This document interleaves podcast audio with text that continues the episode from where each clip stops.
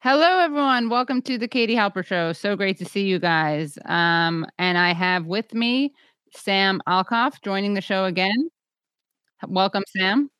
Thank you for having me, Katie, and welcome to all of our guests and viewers from around the country and around the world.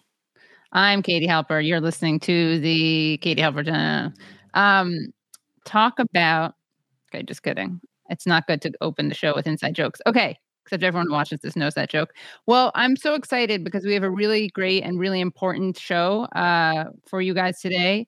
And it's going to be about the uh, expiration of the moratorium on evictions. So uh, we are having a bang up show today. We're celebrating the newest achievement of Nancy Pelosi and the Biden administration. Uh, in September 2020, six months into the COVID pandemic, the Trump administration issued a national eviction moratorium order under Section 361 of the Public Health Services Act to temporarily halt residential evictions to prevent the further spread of COVID 19 temporarily.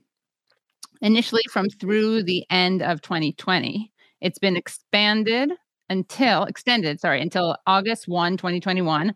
But the federal eviction moratorium expired Saturday, and with the Democratic Party recommendations and excuses, tenants across the country are bracing for impact.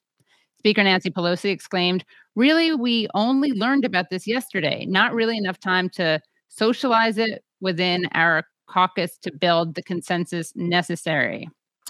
Outside Congress, in protest, Missouri Congresswoman Cori Bush slept overnight on the steps of the Capitol to push the Congress to extend the moratorium visited by supportive members of the squad AOC, Ilhan Omar, Jamal Bowman, Ayanna Pressley, Congressman Jim McGovern, with Cori Bush calling the Democratic controlled House's failure to roll call vote on Congresswoman Waters' extension a moral failure.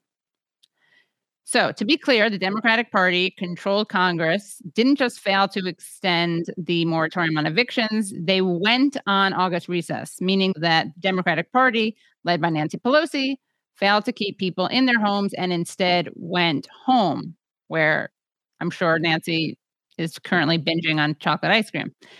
Tonight, we have more guests uh, than a sweeps week episode of The Love Boat as we look at the policy and practice of what could be the biggest wave of evictions seen in this country since the Great Depression.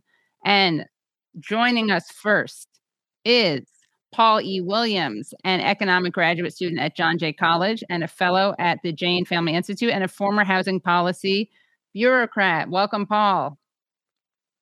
Hello. Hello, everyone. Hi, thanks so much for joining. Welcome to the show. Welcome to the show. Uh, also joining us, we have Samuel Stein. Uh, Samuel Stein is a researcher who writes about the politics of housing and urban planning, and he's the author of Capital City Gentrification and the Real Estate State. Bringing you in, Sam. Welcome. Hey, good to see you both. You too. And making her uh, Katie Halper Show debut, as is Paul, to be fair, is Amye Cutlip, an independent data journalist and a housing rights advocate. And let's bring Amye in.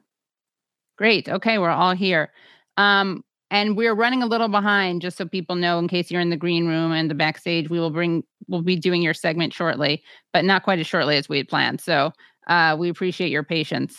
But uh, let's see. I wanted to first ask you, Paul, if you could set up what just happened. Um, I, I I noticed a tweet that you had where you basically uh, you, you, tweeted, if I may quote, very silly to see White House push the moratorium to con- moratorium to Congress. They have full authority to extend it despite their vague messaging. Supreme Court has not ruled against it. One Justice Kavanaugh simply threatened to rule against it. Uh, if it came back to him, fine, call his bluff. Obviously, the extension will not be getting past the filibuster in the Senate. An executive extension from the CDC is the only way this is happening, but the admin is trying to be coy and say our hands are tied when they aren't. So, can you reflect on what you were referring to there? Sure. Uh, so I think what it I think what it uh, all of this action the past week boils down to the administration realizing that the Delta variant um, put a lot of put some pressure on them to extend the moratorium. And so when they were considering, which you know, there's reporting from Jeff Stein at Washington Post that there was deliberation in the White House about whether or not they could extend uh, the moratorium or not. Um, their question, what their question, what they were basing off of was the Supreme Court decision that was made at the end of June, where Justice Kavanaugh sided with the liberals in saying I'm not I'm not going to throw out the eviction moratorium right now, but he wrote in his opinion, if this came back to me again, I would strike it down. So basically saying, don't extend it again, but I'm going to let it go till the end of July for now. And th- what it sounds like the issue was in the White House was uh, was not that they couldn't extend the moratorium if they wanted to. Like they they have you know they have full authority to do whatever executive action that they want.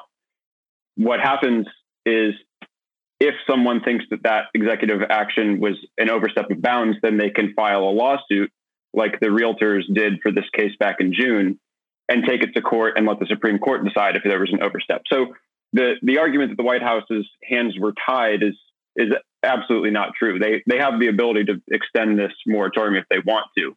Their calculation seems to have been, well, if we do, we know that it's likely Kavanaugh will throw it out. We'll will throw out the moratorium, and apparently they were worried that the Supreme Court would actually throw out all of their executive powers for public health orders. So CDC has all kinds of other powers, and they were basically afraid that all of that stuff would get thrown out if the eviction moratorium went back to court. Um, which, I mean, that obviously brings up the question of why are all of these public health powers on such flimsy legal grounds, right? Like we're afraid to ex- we're afraid to extend this thing that we think we're allowed to do because we think it might uh, trash all of these other things that we know we need to be able to do. So it's it, it's uh, yeah, dumb position. And so then uh, they just kicked it to Congress, who they knew would have no ability to get it done. And then when Congress couldn't get it done, they wrote a letter to the nation's governors and said, "You guys fix it. You know, make your own moratoriums." So it was a big mess. A big mess. Yes. Yeah. So can we go to uh, Amye for a second. Uh, Amye Cutlip, uh, you've written a bit about the uh, moratorium. Are you hearing me okay? Yes, I can hear you. Okay. Uh, can you talk about the origin of the eviction moratorium? I have to say, I don't think that there's been another federal eviction moratorium in my lifetime. And so it felt kind of unprecedented to me. Can you talk about where this came from in the context of the pandemic? It came down to states who were lifting their own local or state level moratoriums too early, and the premature lifting of those eviction bans that originally put, were put into place around March until you know, June or July. They were leading to an excess number of cases that were studied by uh, UCLA that found that those states who did have moratoriums, and not every state did, in fact, but those who had a couple months worth of eviction uh, moratoriums in place did see uh, 10,000 excess deaths and and double and double the number of cases in general. So the Trump administration ultimately decided to defer their authority onto the CDC because of their industry expertise and knowing that they had the power to wield uh, over the the entire country in saying that this is a public health crisis. And the only way to ensure that the Trump administration was mitigating the spread of COVID 19 as best as possible, then a national moratorium would have to be in place so that the millions of individuals who had lost their jobs due to economic downturn tied to COVID 19 would not be thrown out of their homes through no fault of their own, other than working in those sectors that were hit hardest by COVID 19 and were left with no money, no opportunities to pay their rent arrears. They were collecting outstanding debt. And because the economy was not recovering around September of 2020, the CDC did impose that federal level moratorium to protect as many tenants as possible to keep them sheltered in place. And Sam, can you talk, uh, Samuel Stein, can you talk about the responses of the real estate of, and landlords? Sure. I mean, the real estate industry and the politicians who support them have been itching to ditch this eviction moratorium for a, a while now, uh, basically since they started the eviction moratoriums. Um, and they trot out sort of sob stories of the most um, flagrant, you know, the worst tenants and the best landlords. And, and those tend to get picked up in the media, even though, um, first of all, it doesn't help anybody, either individually or collectively, for a lot of people to be evicted. And second of all, those really are fairly exceptional cases, both in terms of the you know horrific tenants and the deeply sympathetic landlords. Um, we've seen a consolidation of real estate capital into fewer and fewer hands. And so big landlords are really driving the agenda much more than the uh, sort of small, sympathetic property owner. Um, that said, the real estate industry has been supportive of rent relief programs, federal and state, because ultimately that's a way of paying them back uh, for their losses. So I think in, in their ideal, we would ditch the eviction moratorium but have a more efficient rent relief program. But in fact, we seem to be ditching the eviction moratorium without a good rent relief program. The federal government put aside almost $50 billion for rent relief, but very little of it has actually gone out. As of like a week ago in New York State, none had gone out. They, they just started um, sending out some checks, and that's the case in a whole lot of states. So the money was allocated, it's not being distributed to either tenants or landlords and we're about to see the the federal eviction protections disappear. If I may, real quick, jump in and add that the federal government had two separate emergency rental assistance programs. One was allocated during the Trump administration, one during the Biden administration. The first ERA 1 program has not even fully allocated all of their funds to the respective states. Bigger states like California and New York are still waiting to receive the remaining funds that have not even been doled out by the first ERA 1 program, much less the second ERA, ERA 1 program. So the government can't even say that they have done their job in their obligations to distribute all of the money that they owe to the states. They haven't even finished doling out their first emergency rental assistance program.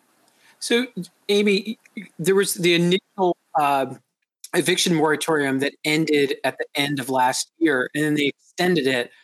And all I could find online was just something from the CDC saying, we're extending it. Now Pelosi is saying, oh, we didn't have enough time, that we just got told about this the day before. How difficult would it have been for them to extend it yet again? Because the Supreme Court ruled uh, well, they they ultimately presided over a case in Alabama with the National Realtors Association that did call into question whether the CDC had the authority to do what Congress can do, and that is regulate interstate commerce. That is ultimately what Brett Kavanaugh added into his decision, ultimately siding with the rest of the conservative uh, majority on the bench that the CDC did not have the power to oversee or regulate any commerce that had ultimately taken away the ability to collect rent money from the real estate lobby. If the CDC would have extended for another month because of the because of the national uh, emergency because of the, the, the national state of emergency that we are in with the spreading of the uh, Delta variant and the total number of cases that will ultimately uh, arise due to the slew of, of evictions that we are going to see, then that would have been well within the rights of the CDC because of the authority that had been granted to them by the Trump administration, by Donald Trump himself. Even if there was a a legal avenue in place for the Supreme Court to uh, strike down the CDC's extension, that would have bid uh, Congress a little bit of time to go ahead and step in with a plan of action because they do have the power to oversee the uh, the regulations of commerce, and only uh, only a matter of, of setting new parameters would have been necessary in order to create not only a CDC that that works well for everyone that did away with all of those loopholes that led to landlords finding a way to evict their tenants anyway, but it would have been extended until the end of the year. That's the plan that Maxine Waters has been trying to uh, propose for months now. So, just to go back to the issue of the Supreme Court, um, I just want to make sure I'm I, am clear on this. At the, I mean, Kavanaugh said he he advised against it, but he hasn't like predicted how the court would rule, right? So Biden yeah. has a lot of daylight between saying that they have their hands tied and doing uh, literally anything. Yeah, the, the the decision made by the Supreme Court did not say that from this point forward we are going to strike down the CDC's extension of any further moratorium. Brett Kavanaugh just kind of put out with legalese that he would ultimately vote against or uh, preside with the conservative majority that uh, that would ultimately strip away as much power as possible from the CDC without necessarily having that power to uh, to to say that Joe Biden could not use his own executive privilege and and uh, enact a new moratorium on evictions altogether. He could do exactly what Donald Trump had done and and give the power to the CDC. In which case, the CDC could have called for a national emergency on evictions because of the public health crisis, and just start the process all over again. There's nothing standing in the way, or would have been an imposition on on the part of of the Supreme Court's decision to not. Uh, to to not uh, lift the ban whenever it was originally set to expire at the end of June that was the only deciding factor that did not in any in any way shape or form take away joe biden's executive privilege that he could have absolutely enacted or imposed.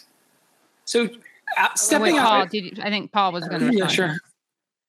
So i mean i think uh, another thing is to take into account is just the history of this case and how it proceeded. So just starting from the beginning the realtors brought this case to the courts, to federal court this spring, and it finally made its way, challenging the authority of the CDC to do a, an eviction moratorium through executive authority, which is the way that it had been has been extended currently. And the CDC uh, made their arguments in defense of the moratorium to the court on June 7th, is when they filed them. And then on June 30th or so, the case was actually decided. The, the Supreme Court handed down their opinion where they basically said, we're not striking down the moratorium. Justice Kavanaugh, in his opinion, which was attached, which he sided with the majority saying we're not striking it down, but he also noted I would strike it down in the future. Fast forward to a week ago, week and a half ago.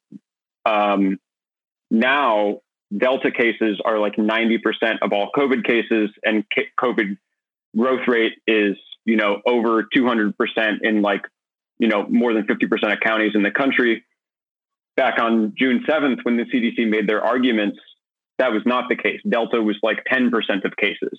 So, in the time when they made their original, when the court heard the CDC's arguments for why they have the authority and our current situation, we've seen wild rapid case growth and delta going from like 10% of cases to 90% of cases. So the public health situation which is what cdc is resting its feet on in its ability to make to it's saying because of the public health situation i have the authority to do this that situation has drastically changed from when the arguments were made in the supreme court to currently. So that's another argument in favor of you know the, the the White House's hands are not tied in the way that they're claiming. Also, imagine if the White House had to like fight for this, the optics of this. Like, why is the Supreme Court denying uh, people roofs over their heads and creating a public health crisis? I mean, it's not that hard to imagine actually fighting for this. But that, sorry, yeah. I confused the Dems with the Republicans for a second.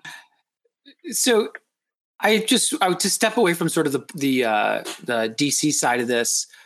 There's both the national federal moratorium on evictions, and then there's also some states that have superseded that, who've said, like New York and California, have both said uh, we're going to have our own eviction moratoriums, and Illinois, and Illinois. Um, but what are we talking about in sheer numbers? Like how many people on Monday, August 2nd are facing uh, potential evictions? Do we have some sense of that? We do. Based on just overall numbers, the Pulse survey that is conducted by the Census Bureau, they have been taking sample selections from households to rate the confidence of whether or not they can pay their next month uh, rents or whether or not they feel as though they are going to be displaced in two months' time.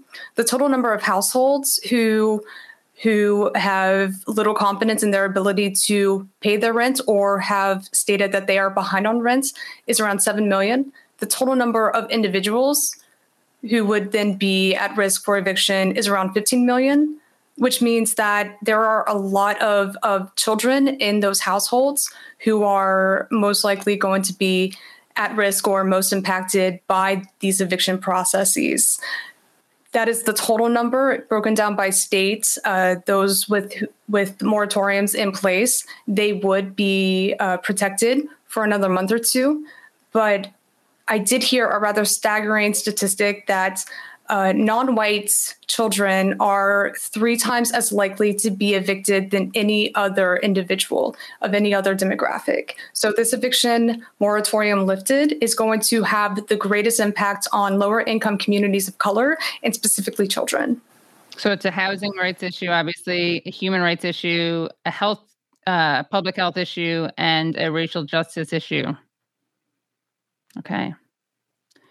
Um, you have another? Yeah, I, have I've oh, read that one in five children in America also are at risk of eviction right now. I mean, this is massive in its scale. Um, Sam Alcoff mentioned that you know New York, for example, has its own eviction moratorium, and so tenants in New York um, are protected if the the CDC moratorium expires, as apparently it has. Um, but New York's moratorium expires in a month, and New York state government had the chance to extend it and we saw pretty much the same thing happen, uh, where the governor uh, passed on it, and the legislature, um, you know, they they ended their session without extending it. Um, and here we are, one month away from uh, New York's millions of tenants being in exactly the same boat as the rest of the country.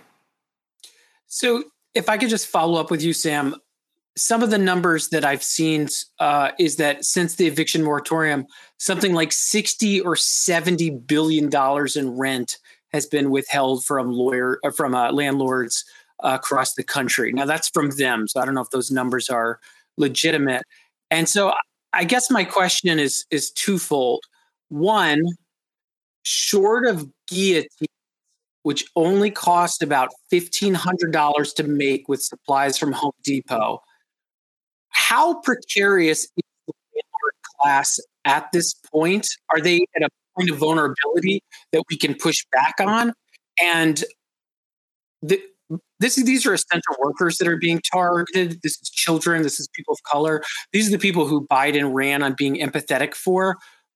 What is the uh, political opportunity in this terrible crisis that people on the left and progressives should be looking forward to short of DIY guillotines where you can find the plans very easily on Google. I don't endorse that. um, yeah, it is a tremendous kind of if you, if you put it all together, it's it's a tremendous um, structural change, right? Every single case is sort of happening on an individual scale. One tenant can't pay their rent; it adds up to thousands of dollars in unpaid rent to one landlord. Um, but if you put it all together, yes, we're talking about billions of dollars in unpaid rent. The landlord's figure is uh, what you cited. Some other figures are a bit smaller than that. But no matter what, we're talking about two digits of billions, which is a hell of a lot of money. And I think that uh, this points out a few things. First of all, tenants have structural power. Withholding rent uh, puts a wrench in the entire gears of capitalism, given how much wealth is invested in real estate under the presumption that we will all keep on not only paying our rent, but pay more and more and more in rent or be replaced with somebody else who will. Um, second, that the private property regime in the United States is really heavily embedded in the legal system. And so uh, the laws are written to repay the landlords, and that's what these rent relief programs are intended to do. Another model would be to cancel rent and say, uh, you know, tenants, you're off the hook. Landlords figure out how to deal with this, which would ultimately redound to the banks because the landlords would not pay their mortgages. Uh, the banks could then look to the Fed for relief, or they could eat it. Um, but we're instead seeing a, a, sort of political response where tenants are on their own. Uh, there's money to repay landlords, but they're not really getting it either for a number of reasons. Um, partly it's the inefficiency of having 50 state governments uh, distribute this separately. Partly it's uh, conservatives who made the um, the kind of demands for what it takes to get repaid so high that all sorts of people don't qualify or don't even know that they have the right to, to ask for this.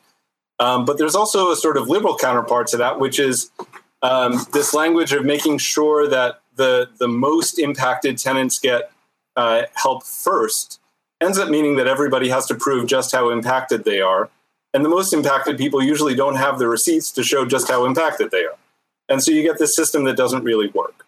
Um, I think there's real opportunity for tenant organizing. I think it's happening already. It has been happening for years. This pandemic and the rental crisis uh, hits on really a moment of momentum for the tenant movement and we can't give up now and just say, well, the government isn't doing its job. We have to force them. So, just uh, this has been so great, and I want to thank everyone for uh, coming on. But I wanted to ask each of you, um, uh, I guess Amye, then Paul, then then Sam, uh, what you think should be done? Like, what should be called for rent jubilee, rent strike? Um, I don't think the guillotines went over as well as Sam Alcoff thought. But look in chat. Look in chat. It went over really well. in the private chat, yeah. Um, but yeah, what is your fine? What what do you what should be done? What is to be done, so to speak? Hey, I didn't say that I didn't like the idea of the okay, uh, DIY guillotines. Just to be clear. Okay, good.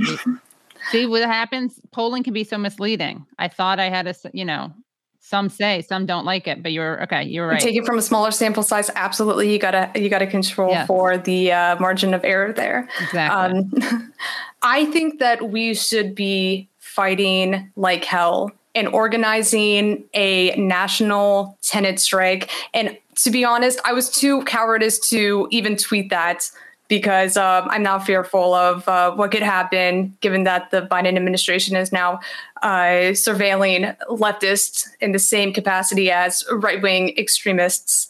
But I digress. I, I really think that it's insane to imagine that this maybe could have all been avoided if the government would have given every single person a $2,000 check per month. We would not be in this predicament yet here we are. If we were to do anything right now, given that time is of the essence, we don't necessarily have the time to organize a national tenant strike. We have to look to the power that can be wielded, and that is right now, unfortunately, in the hands of Joe Biden to reinstate the CDC moratorium, make sure that those loopholes that allowed for those un, uh, those unwarranted evictions to no longer occur and ensure that there are protections that do last longer than the year's time that have been stipulated by the first ERA programs. That would be my best prescription, in addition to continuing to look to a ground game and grassroots coalitions that are looking to protect tenants in the future that ultimately, and if I may, I know I'm getting a little, I'm getting a little verbose here, but California is actually working really hard right now to extend their their uh, CLT program, their community uh, land trust program, that will look to decommodify our current uh, market in a way that will allow for non-traditional home buyers to buy into the market or go or move toward a shared equity program that would act as a counter to our current market precarities that are incredibly exclusionary, incredibly high priced. People are incredibly cost burdened, and that can be done through local organizing at you know your city council to begin that process of demanding that the government give a, a better share of funding and more political power to those who have been historically marginalized, oppressed, and completely excluded from even the prospect of homeownership. Paul, thank you, uh, Amye. And I'll, I'll join that call for uh, what was it? A tenant strike? Yes. All right. Tenant Well, strike. safety in number, so you just got another person. All right. So so Joe Biden can't come after both of us at the same time. Take too much manpower, Thank you. too much surveillance manpower. Yeah. Um, I think, I mean, these these evictions, these people who are who have rent debt right now, somewhere between 10 and 15 million people, those evictions are going to proceed unless the CDC extends their order. Like there's not something that we can do to stop them besides eviction moratoria. Um, and the money going out because the the the programs, the emergency rental assistance programs, are basically like a fire hose going around. It has very low throughput, which is bad. And these, you know, you can you we can blame it on the states because they are all disorganized and there's not a, a national program to do it. But um, that's what it's they're doing right now is extinguishing rental debts. Um, the more money that goes through that program, the more rental debts are going to be extinguished and those people are going to be protected. But without the eviction moratorium, there's going to be all these people slipping through the cracks. And those people are going to slip through the cracks unless the uh, moratorium is extended at the national level. So that's that's that. But I mean, you know, long term, big picture, uh, you know, I think that what we need is municipal and state governments to become developers and build massive amounts of publicly owned social housing. That's how we're going to get out of this mess long term. And Sam?